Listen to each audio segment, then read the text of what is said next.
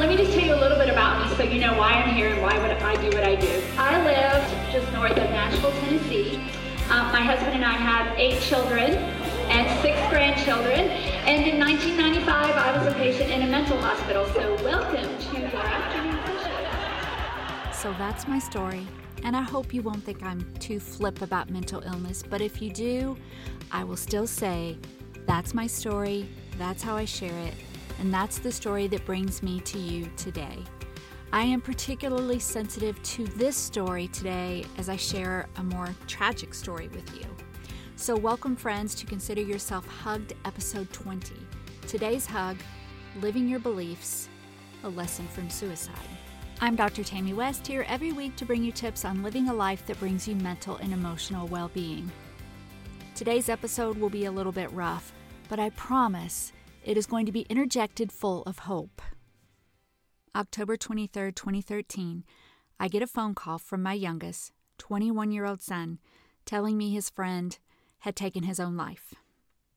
I had no words, I had no tears, I had no reaction. It was just shock. I mean, I never heard those words before, at least not from someone close to us, close to our family. And this young man, and I am not using his name out of respect for his family, but he was a close friend of Michael's, my son's. He had been to our home many times. He had vacationed with Michael. So at the memorial service, Michael was in pain. He was in tears, and the only thing that I could think to tell him to, to make him feel better was, well, we know where he is. And then he said something that absolutely rocked my world. He said, Mom, he didn't believe in God. Oftentimes, when I am preparing for our episodes, for our time together, I will at least make some notes. You know, I'm not a big note reader, I'm not a big structure kind of person, but at least I'll have some ideas, you know, of how I want things to go and what I want to say. And this time, I didn't, except for trying to remember our beginning and trying to remember our end so I don't forget to tell you anything. I just I want this to be authentic and I want it to come from my heart.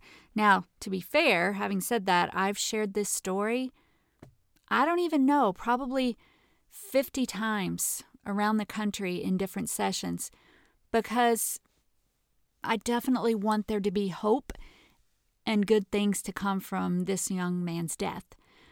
So after the memorial service, I think it was probably the next Sunday, and I went to church. And I am a Christian. Okay, this is this is my faith, my belief system. So I went to church and I found myself like angry.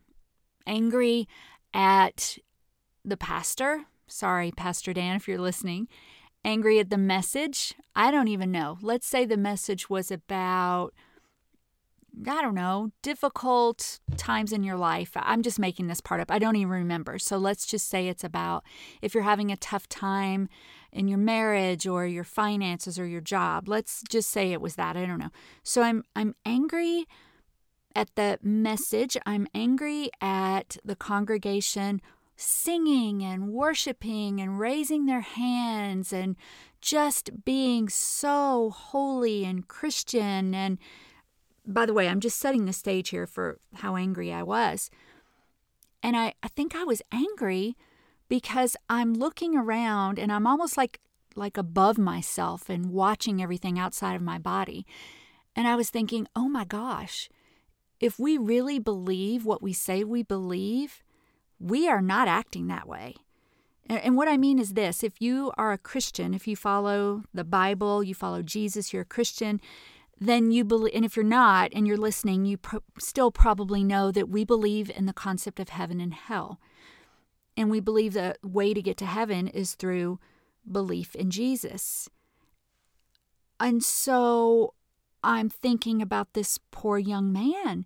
And I had never encountered someone in my world who had died and did not believe.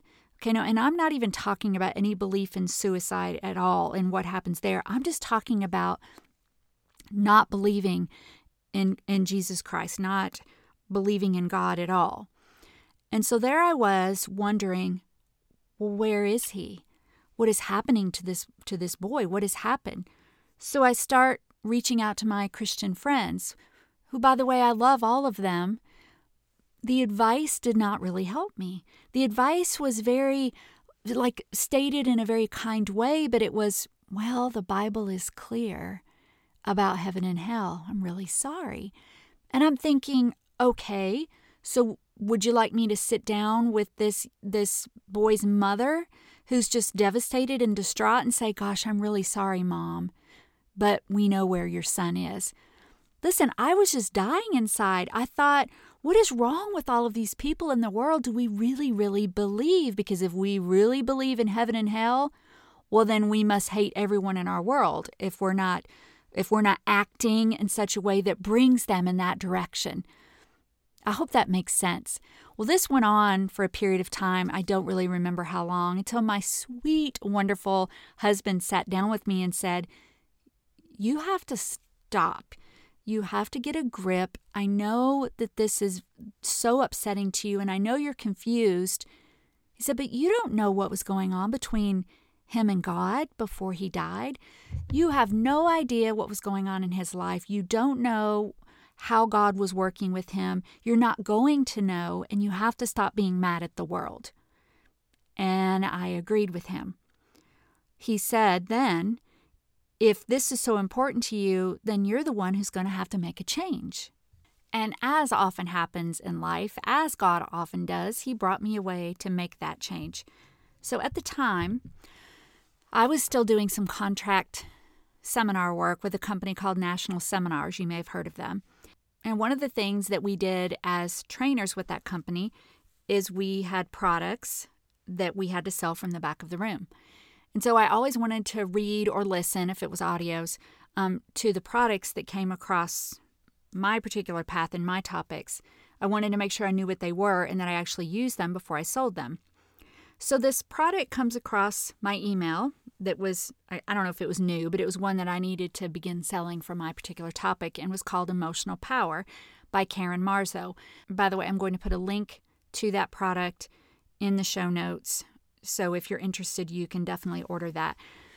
And I'll be honest, and listen, if y'all are honest with yourself, you probably do the same thing in certain areas of life. When I saw the name Emotional Power, my first thought was, ugh, listen, this is what I I was already I think I had just started maybe going back to school or was thinking about it. And obviously, you know, my study is like stress and emotions. I had been studying it for years because of the hospitalization, the anxiety, the depression. So I thought, what does this random person have to offer me that I don't already know? And I didn't really like think it on a conscious level, but deep down I was definitely thinking it. So, but it still, I listen to it because if I'm going to sell it, I want to know what it's all about. And it really changed my world. And Karen Marzo, if you're listening, I'm going to try to reach out to you. Um, I have been promoting this in my sessions for a long time. Uh, this particular this activity and your your audio series. So the activity, I'm going to explain it to you first. If you want to pause and do it before you listen on, that would be amazing. Um, I think that's probably a better way to do it because you won't be like like influenced in any way by the way my activity went. But you know, feel free to just completely listen, and then I, I recommend you go back and do it later. So in the activity, what you do is you take a piece of paper and you fold it in half lengthwise and widthwise, I don't know, or the other way around, doesn't matter. But fold is so that when you open it back up, it has four squares because of your folds. I will post some pictures in the show notes because sometimes when I do this, it really does require a visual. A visual. So you fold it, you crease it pretty good so that you have four squares. You open it up, and the first thing that I will want you to do that Karen taught me is think of the four most important areas of your life right now and write one in each of those four squares. And I think she said this. I don't know if I made this up, but just as an example, if it's your children, don't put like one child's name in each square, just put children. But right now, what are the four most important areas of your life? I'm going to pause for just long enough for me to say pause, but don't take any longer than about 30 seconds maybe a minute to do this. Okay. Okay, welcome back. So, here's what I do when I'm doing it in sessions. Um, and you can answer out loud, just like we've done some before. Are you a busy person? You're probably saying yes, right? Everybody's busy. You're a busy, busy person. You have a lot of things to do. Maybe you have a job and a family. Maybe you're a mom. Maybe you're a dad, a grandparent. You're whatever. You have a lot of things in your life. You don't have time for four important areas of your life. That is absolutely ridiculous to think anybody has time to devote to four areas of life. So, what I want you to do is pick the one that if you had to let go, you would let go first, and I want you to physically rip it off. I know you're gasping, you don't want to do it. I have people across the country who flat out refuse to do it. But listen, no one has to know what you tore. And I'm not saying they are going. I'm just saying, in your mind, if you let one go first, what would it be? Rip it off. Okay, I paused for the rip because it needs to be quick. Now, you're busy, right? Are you busy? You have so much going on. Who in the world has time for even three important areas of life? That's not the world in which we live. You don't have time for three. So if one had to go, which one would come next? And I want you to physically rip it off. I know, it's getting harder. Okay, you've ripped. You're angry. Are you busy? You're busy. We all have so many things. You don't even have time for two important areas of life. So, whichever one would go next, physically rip it off. I wish I could hear it. Rip, rip, rip. Okay, either you did it or you're sitting there staring at it, refusing to do it. This was so huge for me for several different reasons. You are writing it, so you're using your like you know your your sense of movement and touch. You're seeing it as you write it. You're hearing things as we're talking about it. And then that whole physical rip it really should make an impression on you. It really did on me. Let me tell you how mine went and then relate it back to our story of my son's friend and living your beliefs. So here are the four things i put and I'm going to put pictures of that and the rip and everything. I'll put all that in the show notes. The four things that I wrote at the time, and so this has been six years ago. Things do change, by the way, but the four things I wrote were God, my marriage, my children's college debt, and my career. All right.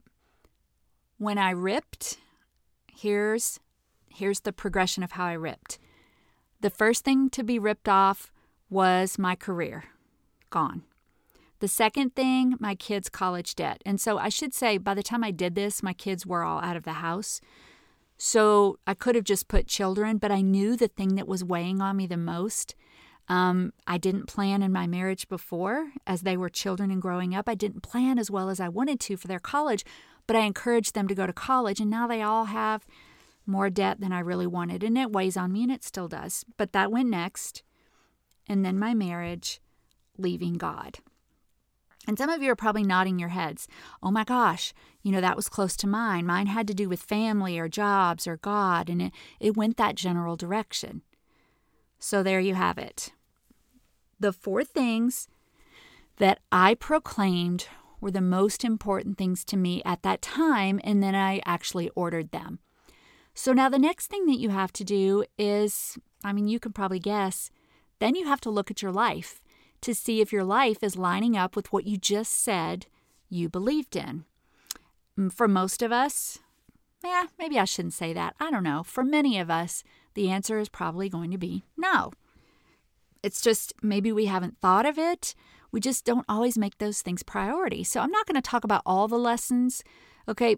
You know which one I'm probably going to talk about, but some of the lessons, just as a quick overview um, my career, I ripped off first, but not only was I traveling two or three weeks a month, I was also living and eating and breathing work when I was home. But I said that it was like the least important of those four.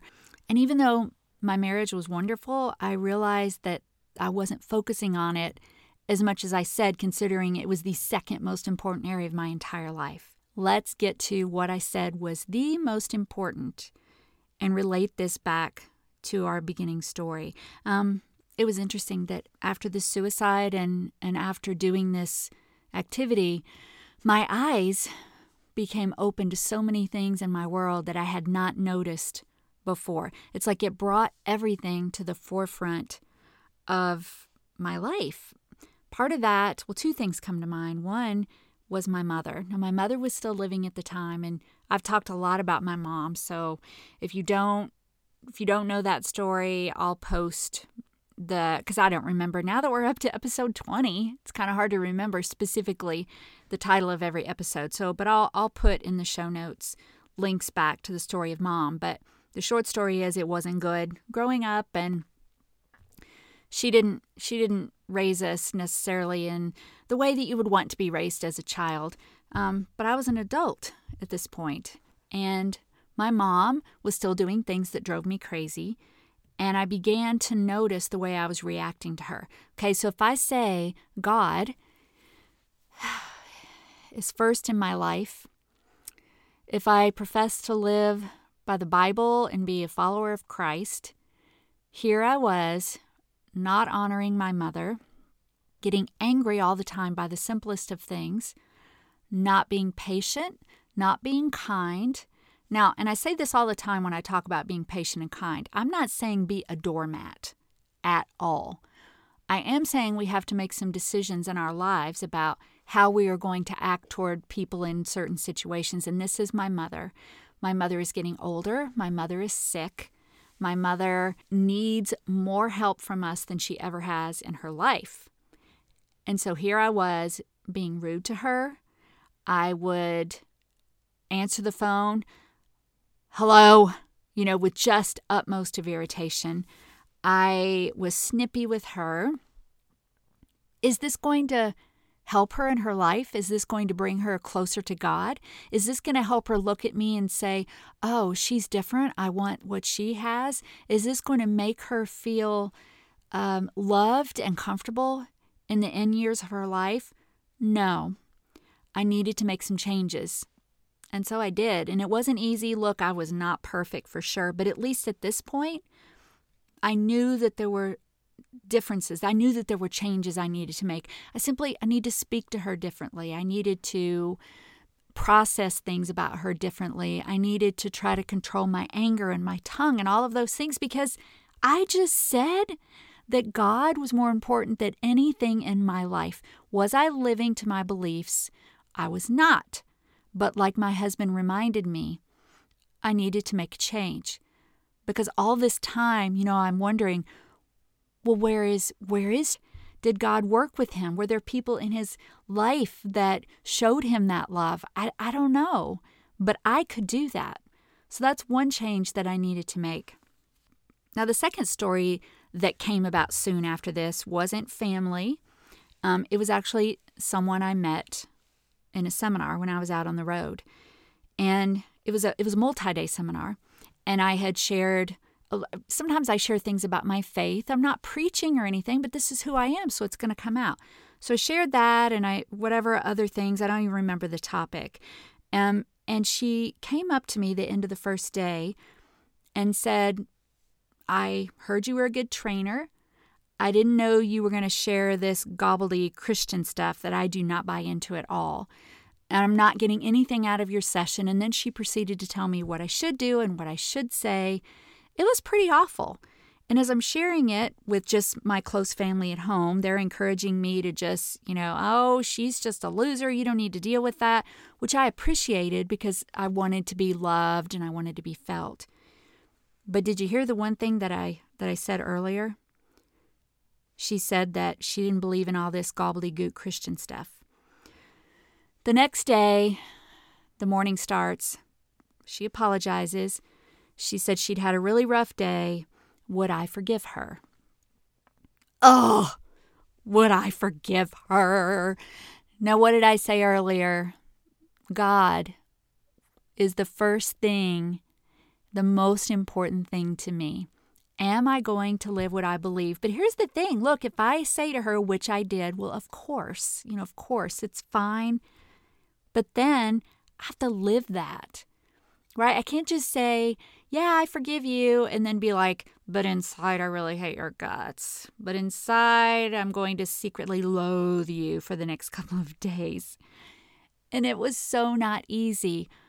But if I say that that is my primary belief, am I really living it?